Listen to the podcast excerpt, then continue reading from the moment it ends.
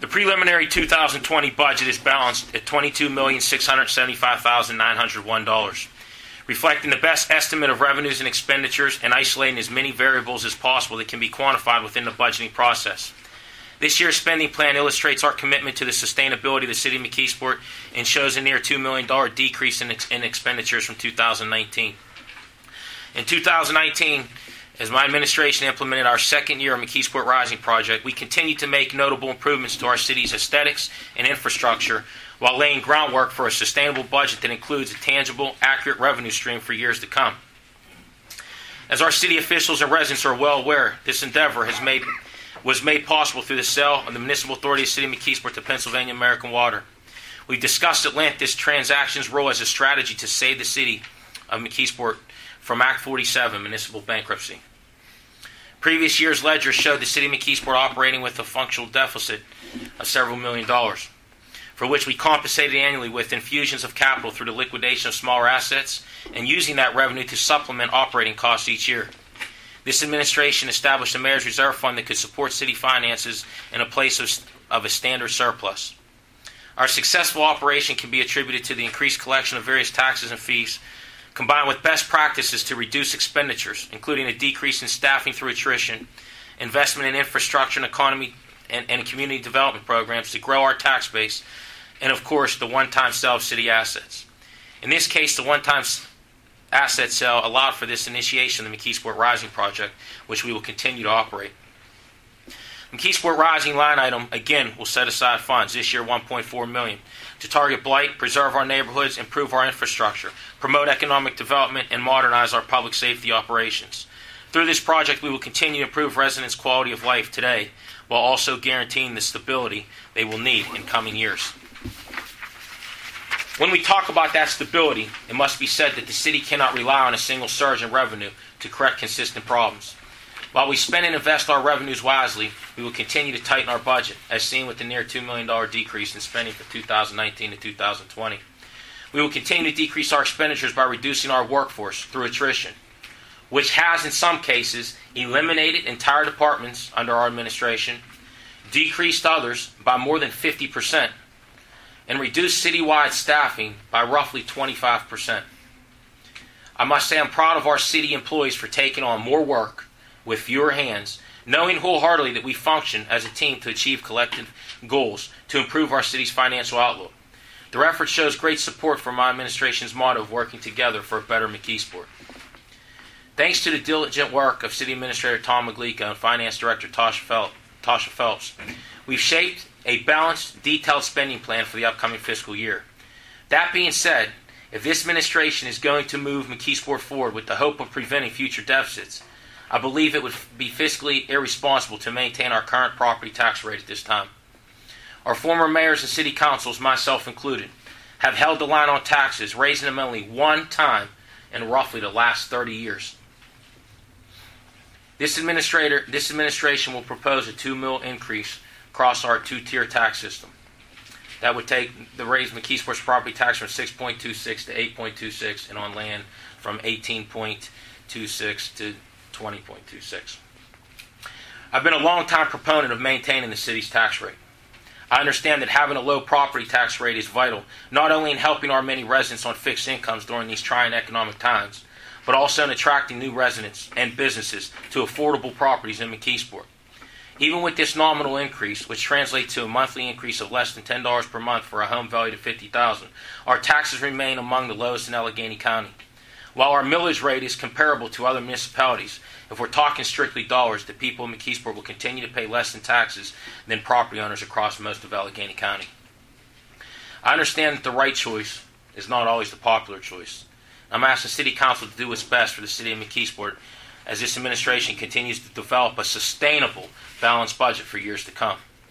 Our stream of property tax revenue has increased steadily in recent years, but it still is not enough to support our operation at the level of services that our taxpayers deserve.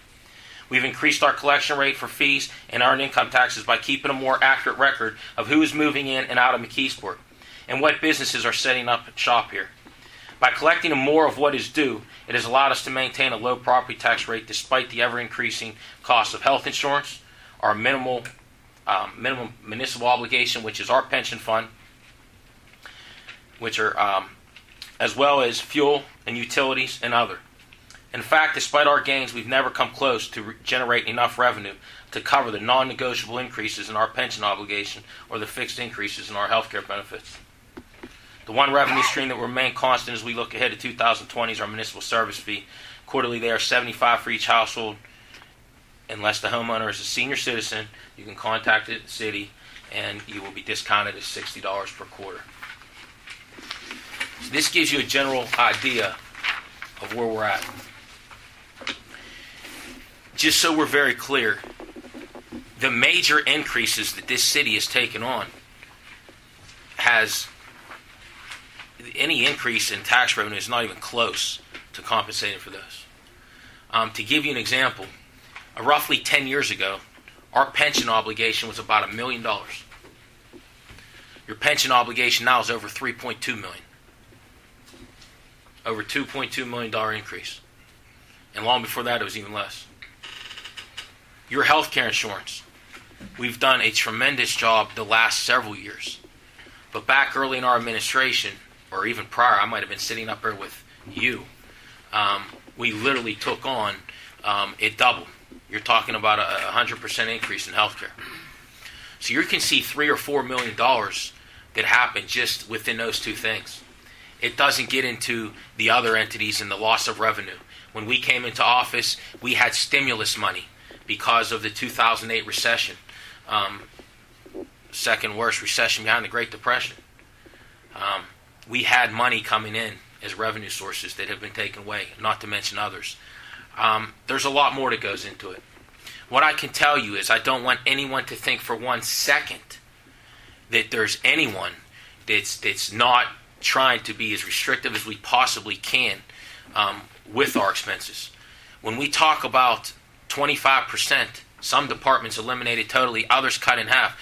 We have employees in some cases literally doing the jobs of what three and four people were doing prior to that. Now, at some point, to put in a number, rough numbers, this isn't exact because I don't know exactly. Total number of employees, you're probably talking 40 less employees now. There was probably somewhere in the vicinity of 170 employees um, total. That's part time, that's a little bit of everything. And and by the end of 2000, um, 2020 in this budget, I mean we'll probably be down 40 employees, give or take. Full time employees are the vast majority of that. That's what we really cut back on. Um, because when you get into um, not just the pension obligation and health care, um, but with salaries and union increases. But we're now at a we're now at a place, and this is where you talk about the right choice is not always the popular choice. We're at a point where we have a lot of things going on. I don't think that there's you know yeah if you want to look and say this this this bottle is half empty, you're always going to have your people that say that. But anyone that doesn't see that, whether it's your 400 houses been demolished, the, the, the, improvements in the streets, the businesses that we have all in here that are coming in, we have so much more that's in line. We have an NPP application that we put out that, that we feel we're going to be very successful and be able to announce to really help with the downtown area and, and some of the blight. Um, we're hoping to have an announcement that. I know we have media here, but we're hoping to have a press release probably in like a week, um, give or take. We're going to partner with the DCED and things. We, we, we're going to be successful. What does that mean to us? That's you know, grant funds of four hundred and fifty thousand dollars a year for six years. But I know I got sidetracked. But with all of this going on, we're still trying to provide the same level of services to our residents that they deserve. Because how are you going to keep your residents here if your services start falling off? How are you going to attract new residents to your town if you can't provide the services that they that they're entitled to? So as we continue, the businesses, it's no different. How are you going to attract businesses and bring jobs to your town? So the unfortunate part is because this deficit is there, and because taxes have not been raised more than twice over the last 30 years. Now let's really think about that. What has happened to your cable bill in the last 30 years? What has happened to your electric bill, your gas bill, your phone bills? For we live in a world, and I understand there's fixed. I understand that, but we live in a world where, for whatever reason, these things go up. We continue to pay. Sometimes you hear people complain about them, but the minute a tax increase goes up, then all of a sudden it's like the world's coming to an end. And it's not that I don't sympathize. Believe me, I know what we have here in the city of McKeesport. We know the people that are on fixed incomes. But if we're going to provide the services that we've been providing, because I could tell you in some of our departments we're now at skeleton it's, it's skeleton crews, and some we're still going to let people. We have a couple in, in, in departments that are going to be retiring this year. I can tell you right now that we're not re, we're not replacing them. We might have three or four more to go this year, full time positions. Now, when you do the math and you start thinking what their pension contribution is, what their benefits are, that could be another half million we save. It's hard to believe that some employees who may only be making a forty or fifty thousand, not that that's a bad salary, but I'm saying forty or fifty to sit there and say, well, we got another thirty thousand dollars into their pension obligation and another twenty five into their benefits. That doesn't even get into workers' comp, unemployment, and everything else you have. It's easy to have a price tag, and I'm not just talking police and fire. It's easy to have a six figure price tag on, on, on our employees. So I, I say this because I, I, I know that this isn't easy, and there's no one up here that wants to do it. Make no mistake. But if we would have incrementally increased these over the last 30 years, your tax rate would be a lot higher than what it is now, and the city, and the city would not be in, in as poor of condition. But that's nor here nor there. We will continue to save through attrition. We are not looking to just. I can't even tell you the amount of time that's spent strategizing what we can do to save the city and what we could do. Because remember, the sewage authority just bought us time, and that's what I said in there. It bought us time. Bought us time to try to fix things. And we're doing that. And we're cutting. But the level of services is the big reason. Because you're not going to continue to grow as a city if your level of services you provide to your residents and your business owners go down. So with that, the rest of the budget, the, be- the, the budget message, I know that we will put online um, because it'll remind many. Now, most of the people coming here, you're here every month. You know that a lot of things are going on, and I can't thank you enough. I, I really can't. Um, to come in here and, and, and, to hear what's going on, to help be an advocate for us when you hear things out there. Um, and, and, and I sure hope that you know, we have a lot in this budget message, and I sure hope that the whole story is not going to be about a tax increase. But the bottom line is, I was not going to sit here and hide behind this. I was going to take this head on, and I wanted to make sure we addressed that issue. I could promise you, every single councilman up here, deep conversations.